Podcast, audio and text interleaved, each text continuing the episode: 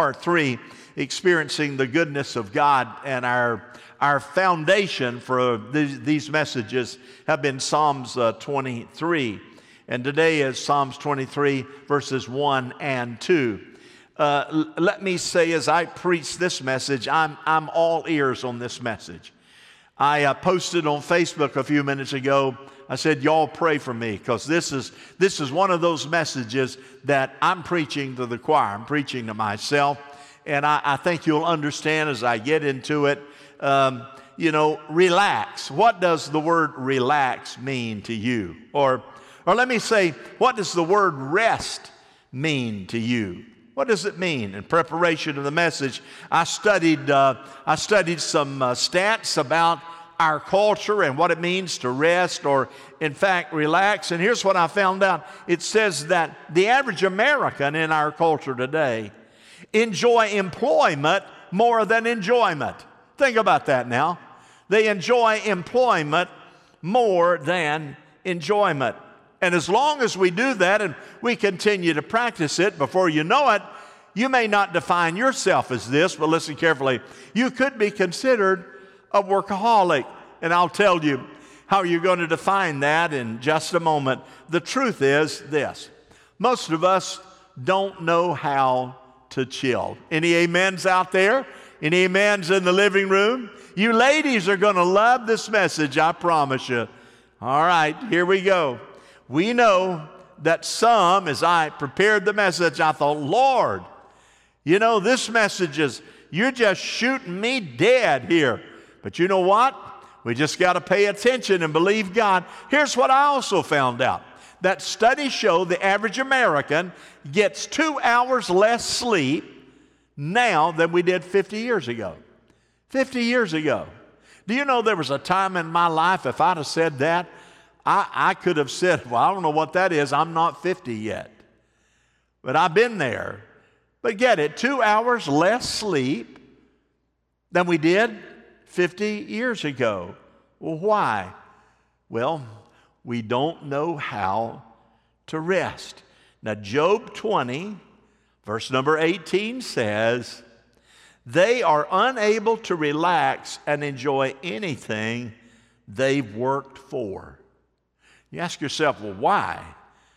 Why is it that any culture, any person says, Man, I'm working hard but they're unable to relax and enjoy anything they've worked for. That's, that's some kind of a testimony, isn't it?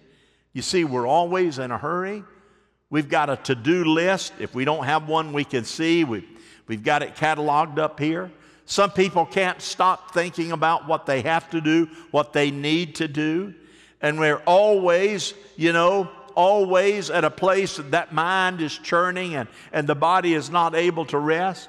And if more than one person's ever told you to slow down, well, guess what? You probably need to slow down. And you know what else? Here's what I found out some feel guilty about relaxing. You're a workaholic. Here it is if you wear your beeper to church. You're a workaholic if you bring your phone into church and you keep it on so you can text in the, minutes, in the middle of worship or the message. Well, this message is, is to help us today to know what it means to relax. So you say that's, that's kind of a light subject, isn't it? Well, let's find out. Let's take a look at it. Already, some of you are about ready to turn me off. Don't you dare turn me off. Here we go Exodus 23, verse 29.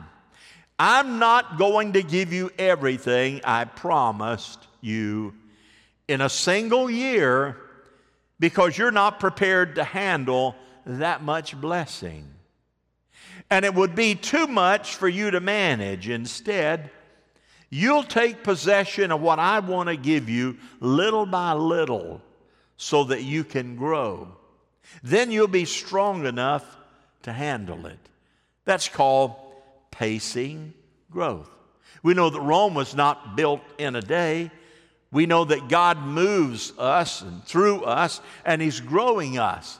And if you have a business, you're making that business grow. You know what God's doing? He's growing you along with that business. You have a family, children that are growing, and He's growing you along with that those children. You have a career and decisions to make. God is growing you along with that. In other words, He wants you to be a whole person. And God considers rest as important as work. I can't believe I said that. He considers rest as important as work. Let me tell you why. I got a lot of scripture today to back up what I'm preaching. Exodus 31. One day a week will always serve as a reminder that I made the heavens and the earth in how many days? Six days.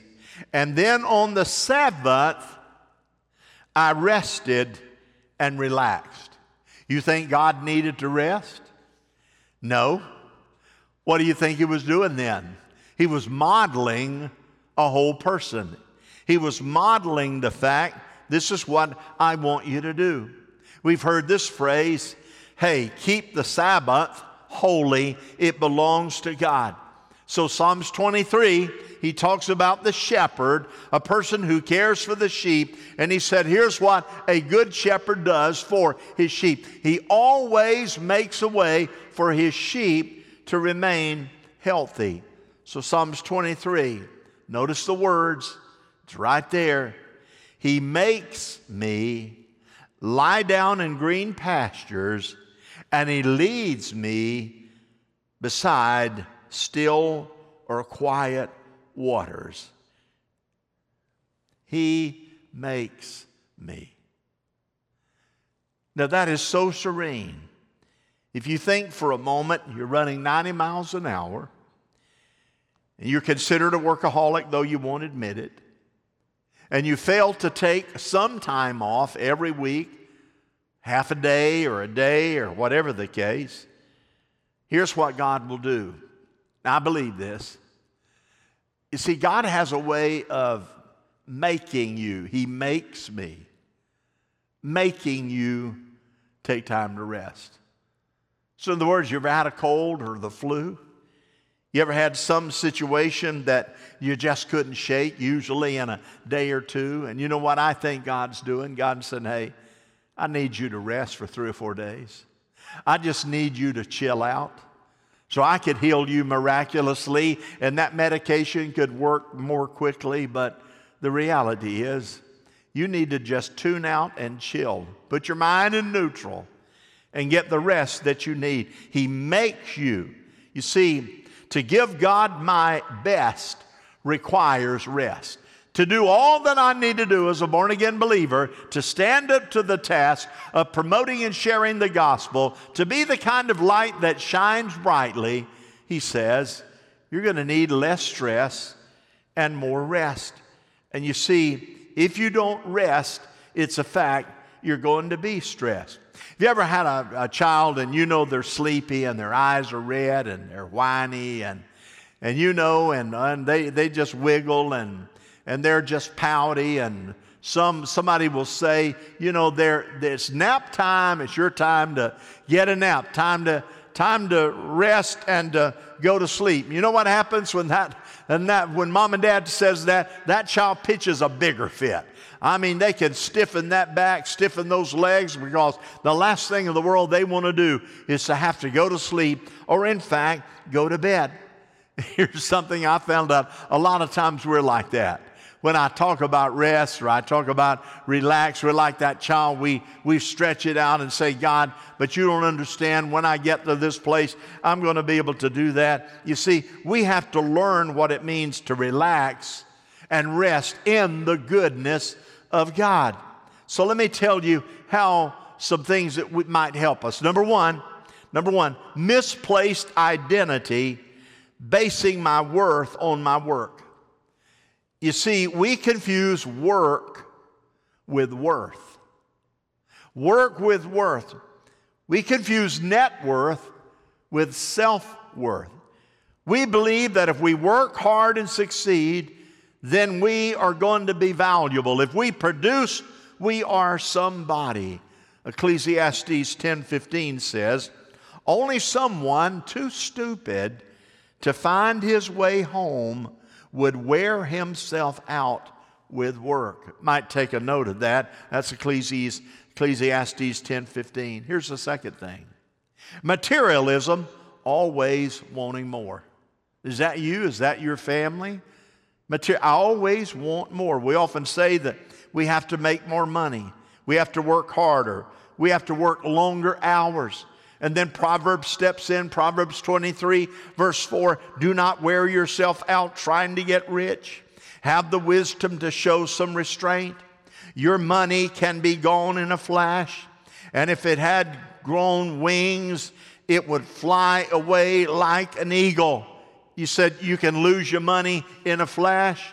Did you know that our, our forefathers may have known that on the dollar bill? Did you know that there is an eagle that's there on the dollar bill reminding us this baby can fly away in a heartbeat? And we know, we know that there's some valuable things that we learn. Now, let me say this. You want to capture this. We often work the first half of our life sacrificing our health in order and working and working in order to get wealth. Sacrifice our health to begin with in order to get wealth. And then the last half of your life, here's what happens. You sacrifice your you sacrifice your wealth in order to get your health back. You see, the older you get, the more little bottles you have of pills. Why? Didn't treat the body right to begin with. Here it is, Luke 12. Watch out. Always be on your guard against all kinds of greed because your life is not defined by how much you make or how many things you own. Thirdly, envy, wanting to be like other people. We have to keep up with the Joneses. Do you really? You say, Well, I'd never say that. We don't keep up with the Joneses. Joneses? No. You know, their kids, little girls, have dance lessons, and what do you do? Well, your little daughter doesn't want to be left out, so y'all got to get dance lessons. Well, they have about five dozen extracurricular activities, not only going to school, but doing this and this. And you think, I don't want my kids to be left out, so we've got to have extracurricular activities. And you might get home after all that's done about seven o'clock at night and try to sit around the table or eat out of a box that's got pizza in it. And my friend, that's no good for any person. The human nature, we often do things that other people do simply because they're doing them. And Solomon said, I see the problem. And he tells us about it in Ecclesiastes 4 4. I've learned why people work so hard, why they work so hard to succeed. It is because they envy the things their neighbors have. I'll leave that right there. Number four, valuing achievement over relationships. Men have a greater problem with this than women do. You see, that's when you put your career above everything else, including relationships. Men and women have walked away from their marriages because of their careers. They've walked away being a good parent, training children, showing them the way because of their career, just too busy. They've walked away from being a good friend because of their careers. They don't have time. Ecclesiastes 4 7 says, Why don't, why don't I let myself enjoy life? Who cares? Who will get what I leave behind? What a senseless and miserable way to live. You're better off having someone to enjoy and to share the rewards of your work. You see, God didn't put us on this earth to make a to do list. He put us here to love our neighbor and to love one another. And when you get before the Lord, Maybe some of his questions will be like this Tell me about your relationships. Did you get to know me as your Lord and Savior? Did you get to know God the Father well? Did you get to know your neighbor and share fellowship with them? Did you get to know those who desired to be friends with you and, and put their hand out and you just didn't have the time because they were not perfect friends? There are no perfect friends. Did you get to know them? Did you understand that? You see, that's the beauty of being a Christian is we understand that fellowship and friendship is a part of propagating the gospel of Christ. Number 5, insecurity. When I'm afraid, I I'm afraid I won't have enough. I'm afraid I won't have enough. I said to someone this week, just hang in there. God will supply all your needs. He's not letting you down. You see, my friend, God can do what you can't do at the snap of your fingers. And what's the key to that? It's faithfulness, it's being faithful to God. One guy told a story of having dinner with a very, very, very wealthy individual, and he asked him this question How much do you think you've got to have yet in order to be secure? And the man, without even thinking, said, Probably another 20 or 30 million. Can you believe that? In order for you to feel secure, how much more would it take? I think most of us probably feel a little more secure if we had a half a million. Anybody out there say amen? That'd make me feel a little better off, my friend. And then don't forget, Ecclesiastes 6 7 in the message version says, We work to feed our appetites, but meanwhile our souls go hungry. You know what he means? If we worked as hard taking care of this physical body, of building the spiritual body, we better be better off. David wrote in Psalms 127 It is senseless for you to work so hard from early morning until late at night, fearing and worrying that you won't have enough. For God wants His loved ones to get their proper rest. Did you hear what He said? He makes me lie down in green pastures. He leads me beside the still waters. I could sum this whole message up just like this take time to rest, take time to be quiet. And then to do that, remember your value to God. God didn't create any junk. It's not what you do that gives you worth. It's not your job. It's not the money that you have. Your worth comes from the one that you belong to. You are God's creation. That makes your value and your worth because you're a child of Almighty God. James, Jesus' brother, said, God decided to give us life through the word of truth so that we might be the most important of everything God has created.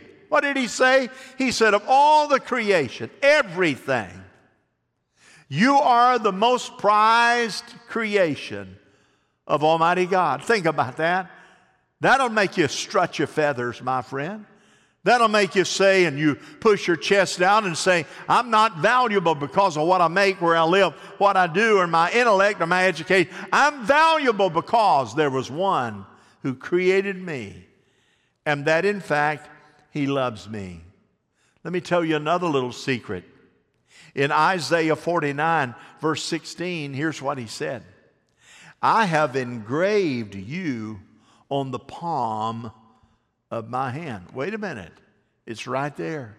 I've engraved you on the palm of my hand. There are a lot of people that have tattoos.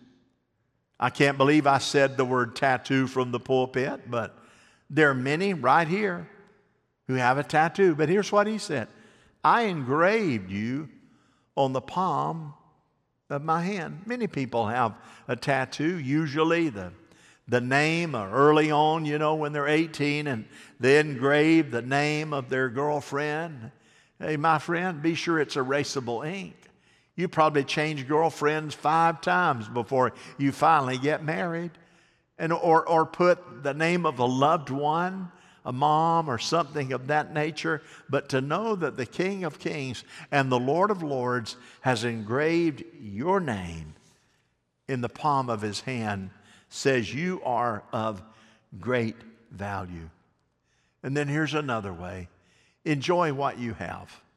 Are you satisfied? Can anything satisfy you? Can you walk through where you work or where you live or your home or get in your vehicle? When is the last time you said, God, I know this thing is worn and I know there's a lot of things that might be wrong with it, but I just want to thank you for what I have.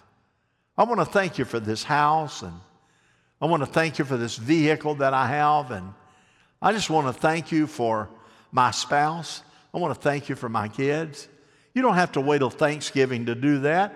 You know what it'll do? When you get that kind of spirit in you, you'll have greater peace than you ever imagined because you would have the kind of contentment that comes with spiritual maturity. After all, the Apostle Paul said in Philippians 4, he didn't have much, but he said, I've learned the secret of being content in any and every situation. Whether I'm well fed or hungry, whether I'm living in plenty or in want, I can do everything through Him who gives me strength. Can we be so preoccupied with getting more that we don't have the privilege of enjoying what we have? Do that today. Take a moment and say, God, I, I just want to thank you. Solomon in Ecclesiastes 4 6, a little food eaten in peace is far better than having twice as much earned from overwork and chasing the wind. Wow. We know the commandments don't murder, don't steal, don't lie, don't commit adultery, but it also says this work the first six days of the week, but rest and relax on that Sabbath day. Don't still kill. What I'm trying to say to you that God places as much value on keeping the Sabbath holy as he does on stealing, adultery, don't lie, those things. Now you might say, well, this message is getting a little more interesting. You see, I'm sharing with you something that we don't know how to do. And that truly is to learn how to do it. Okay, I heard the message. It's done. Here we go. We're changing automatically. Don't do that. Work yourself in to a little different lifestyle in increments. If you said, I'm frazzled to the bone right now because you're burning the candle at both ends, don't throw the candles away. Just figure out a way where you can do small things that make it better, that you can enjoy it and enjoy the blessing of Almighty God. And God will help you do that. And then finally, adjust your values. Adjust your values. Mark 8 36. What good is it? What good is it for a man to gain the whole world to forfeit his soul? See, loving God, serving God, letting Jesus be the Lord of your life is the most important thing in the world. If anything else has your attention more than your relationship with God, do something about that quickly. If any other thing, materially or relationally, my friend, takes away the love that you have for Jesus, make a change. And when you make a change, God will help you become the kind of person that you need to become. And finally, my last scripture, Matthew 11 28. Here it is. It's the New Living Translation. Are you tired? Are you worn out? Are you burned out? Come to me. Get away with me, and you'll recover your life. And I'll show you how to take a real rest Walk with me and work with me. Watch how I do it. Learn the unforced rhythms of grace. I won't lay anything heavy or ill fitting on you. Keep company with me, and you'll learn to live freely and lightly. That's God speaking to all of us. So, you take this message and tuck it away in your heart? Would you let God, through the Holy Spirit, say what He's chosen to say to you? And then be careful that you don't point your fingers at someone else. If someone that you know, love, and trust didn't get to hear this message and, and they didn't get to hear it, don't call them up. Say, I can't wait to see you. I want you to listen to that message from this past Sunday morning. Don't do that. Don't do that. Be sure you understand it totally before you do that. But this message will change your world, and those who know and love you most will appreciate that change in your life. So let's pause for prayer. Father, we thank you for what you have done to us. We thank you because we know you do not fail. We thank you because we know that we've all sinned and come short of the glory of the Lord. We know that we made mistakes. We know that we made mistakes on purpose. And God, I, I know because often we say, God, I made a mistake, and it's that first mistake. And God said, I'm giving you grace and mercy. But then when you make it again, that's not just a mistake, it's a decision. So, God, I pray you would help us. I pray you would forgive us. And my friend, just in case there's some of you that say, hey, I need to get things in right order with the Lord.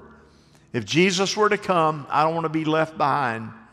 I need God to give me His grace and mercy. Would you repeat this prayer after me? You may not be able to say it out loud where you're at, but you can say it in your heart. So let's say this prayer together. Here we go. Heavenly Father, I thank you for Jesus Christ. Lord Jesus, I thank you for dying on the cross. I ask you to come into my heart because I choose to repent. Now let me have the grace and mercy that you have given to me before once again. I promise to serve you and honor you. And God, I take this message today and I claim it as my own. I receive it as a voice in my spirit. So let me pay attention and do your divine will. In Jesus' name I pray. And everyone said, Amen. Once again, we love you, everybody. God bless you. We're going to continue to worship and believe God again next Sunday morning, 9 o'clock, first service. Come on to church, everybody. God bless and bye bye.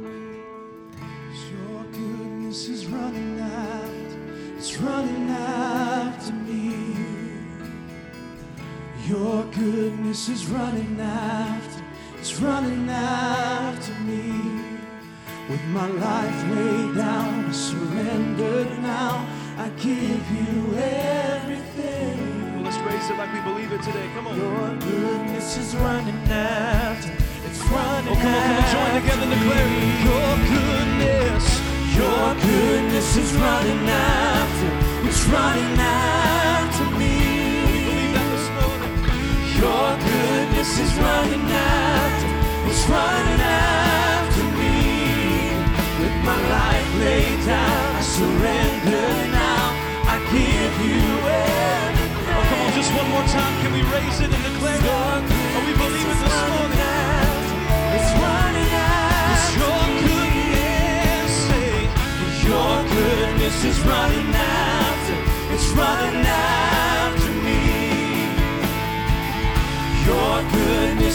running after, it's running after me. With my life laid down, I surrender now.